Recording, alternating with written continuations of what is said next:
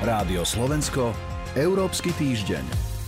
Svet vrátane Európy sa blíži k vakcíne proti koronavírusu. Pozitívne správy sa objavili tento týždeň, keď spoločnosti Pfizer a BioNTech oznámili, že ich očkovacia látka má viac ako 90-percentnú účinnosť. Európska únia s obomi firmami už uzavrela zmluvu na najmenej 300 miliónov dávok. Ako sa bude vakcína rozdeľovať? Pozrieme sa aj na novú zdravotnú politiku Európskej únie. Dnes so Zuzanou Gabrižovou. Dobrý deň. Dobrý deň. A pri počúvaní vás víta Sonja Vajsová. Európsky týždeň. Pani Gabrižová, začneme najskôr tým, o čom sme už síce v minulosti v Európskom týždni aj hovorili, a tým je rozdeľovanie vakcín. Je to teraz aktuálna téma. Akým spôsobom si teda jednotlivé krajiny Európskej únie rozdelia očkovacie látky a čo to vlastne znamená pre Slovensko potom? Ten rozdeľovací mechanizmus bol samozrejme súčasťou dohody, v rámci ktorej členské štáty vlastne povarili Európsku komisiu, aby v ich mene vyjednávala zmluvy o dodávkach budúcich vakcín s jednotými tými veľkými farmaceutickými firmami. No a ten rozdeľovací mechanizmus je v princípe veľmi jednoduchý a odvíja sa alikvotne podľa, podľa veľmi logicky, podľa počtu obyvateľov.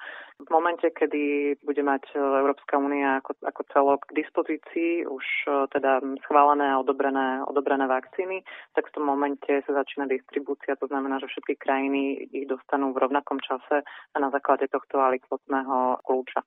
Znamená, kedy, keby bola napríklad k dispozícii len vakcína od jednej firmy, tak tých 300 miliónov sa rozdelí medzi členské krajiny. Ak budú k dispozícii vakcíny od viacerých firiem, to bude podobné. Na teraz to pre Slovensko znamená, že očakáva minimálne z tej prvej, v tom prvom štádiu 2,4 milióna, milióna vakcín. No a potom potom je už na členskom štáte, akým spôsobom si zadefinuje postupnosť očkovania v rámci svojej vlastnej populácie. A toto je niečo, čo by malo Slovensko mať vo vlastnom pandemickom pláne. A teda logika diktuje, že najprv by mali byť očkovaní tí v prvej línii, to znamená zdravotníckí pracovníci. V súvislosti s vakcínami proti koronavírusu sa čoraz častejšie hovorí aj o tzv. Vakcínovom nacionalizme.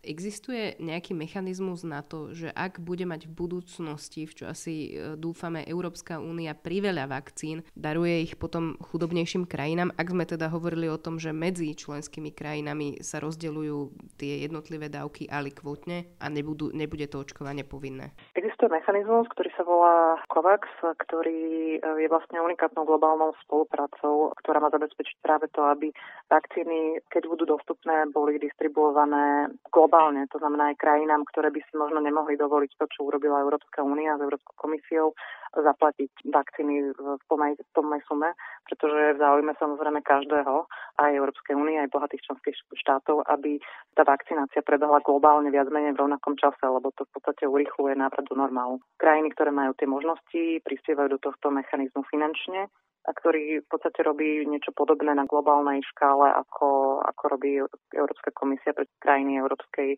Európskej únie. A teda Európska únia prispieva finančne na to, aby tento mechanizmus fungoval. Samozrejme, na tej globálnej úrovni sa pracuje aj so širším portfóliom možných vakcín, ktoré sú, ktoré sú vo vývoji. To znamená, že to nie je tak, že to, čo ako keby Európe zvýši, tak to niekomu daruje, lebo to by nebolo v podstate ani etické, ani efektívne, ale ten mechanizmus ako keby prebieha paralelne aj pre celý svet. Európska únia by mala lepšie koordinovať zdravotné politiky členských štátov, aby bola pripravená čeliť hrozbám, ako je súčasná pandémia COVID-19.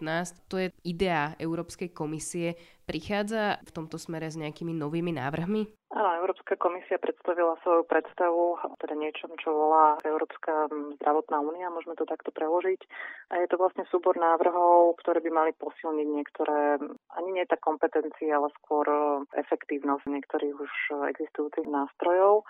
Európska komisia argumentuje, že toto je niečo, čo ako keby európsky občania žiadajú, že im to vychádza aj teda z prieskumu verejnej mienky, ktoré hovoria o tom, že by občania radi videli väčšiu úlohu e, Európskej únie v boji proti pandémii, že vidia tú pridanú hodnotu väčšej koordinácie a väčšej spolupráce. No a v konkrétnostiach e, napríklad, čo Európska komisia navrhuje, je vypracovanie celoeurópskeho pandemického plánu, čo napríklad dnes nie je realita. Každý, každá krajina má svoj vlastný pandemický plán, aby mohla EÚ vyhlásať vlastné zdravotné krízy, ako keby dnes to robí v podstate iba VHO, alebo teda Svetová zdravotnícká organizácia a Európa na to nejakým spôsobom potom reaguje.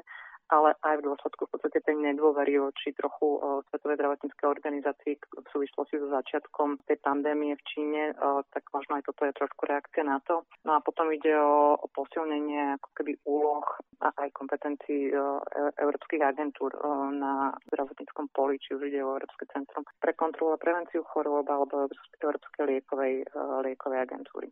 Ak sa pozrieme na teda tie niektoré novinky, teraz ste spomínali liekovú agentúru aj Európske stredisko pre prevenciu a kontrolu chorôb. Lieková agentúra má monitorovať stavy liekov a predchádzať takých nedostatku.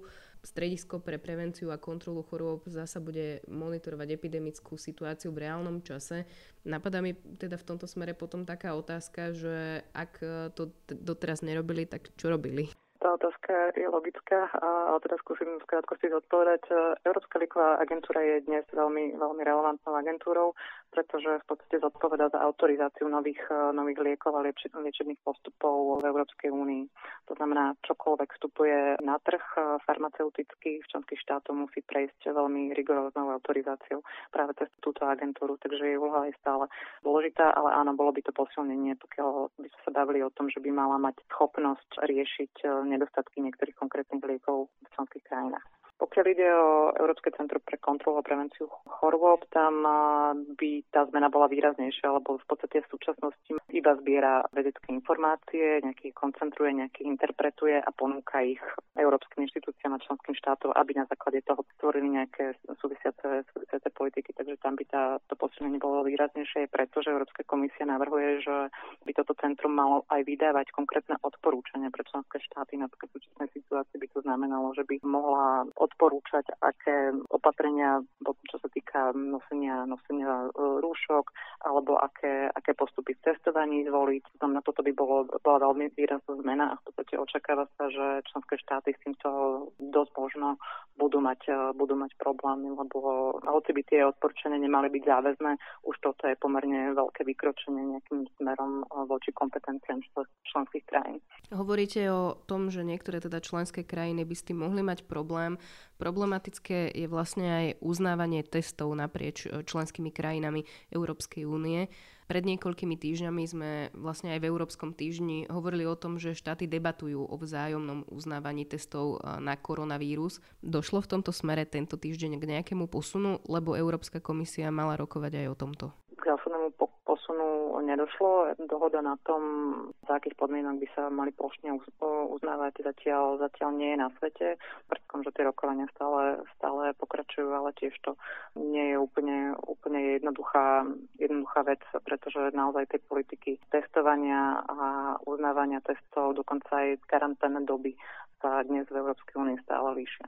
Za rozhovor ďakujem Zuzane Gabrižovej. Ďakujem veľmi pekne a za pozornosť pri počúvaní relácie ďakujú portál euraktiv.sk a Sonja Vajsová. Rádio Slovensko, Európsky týždeň.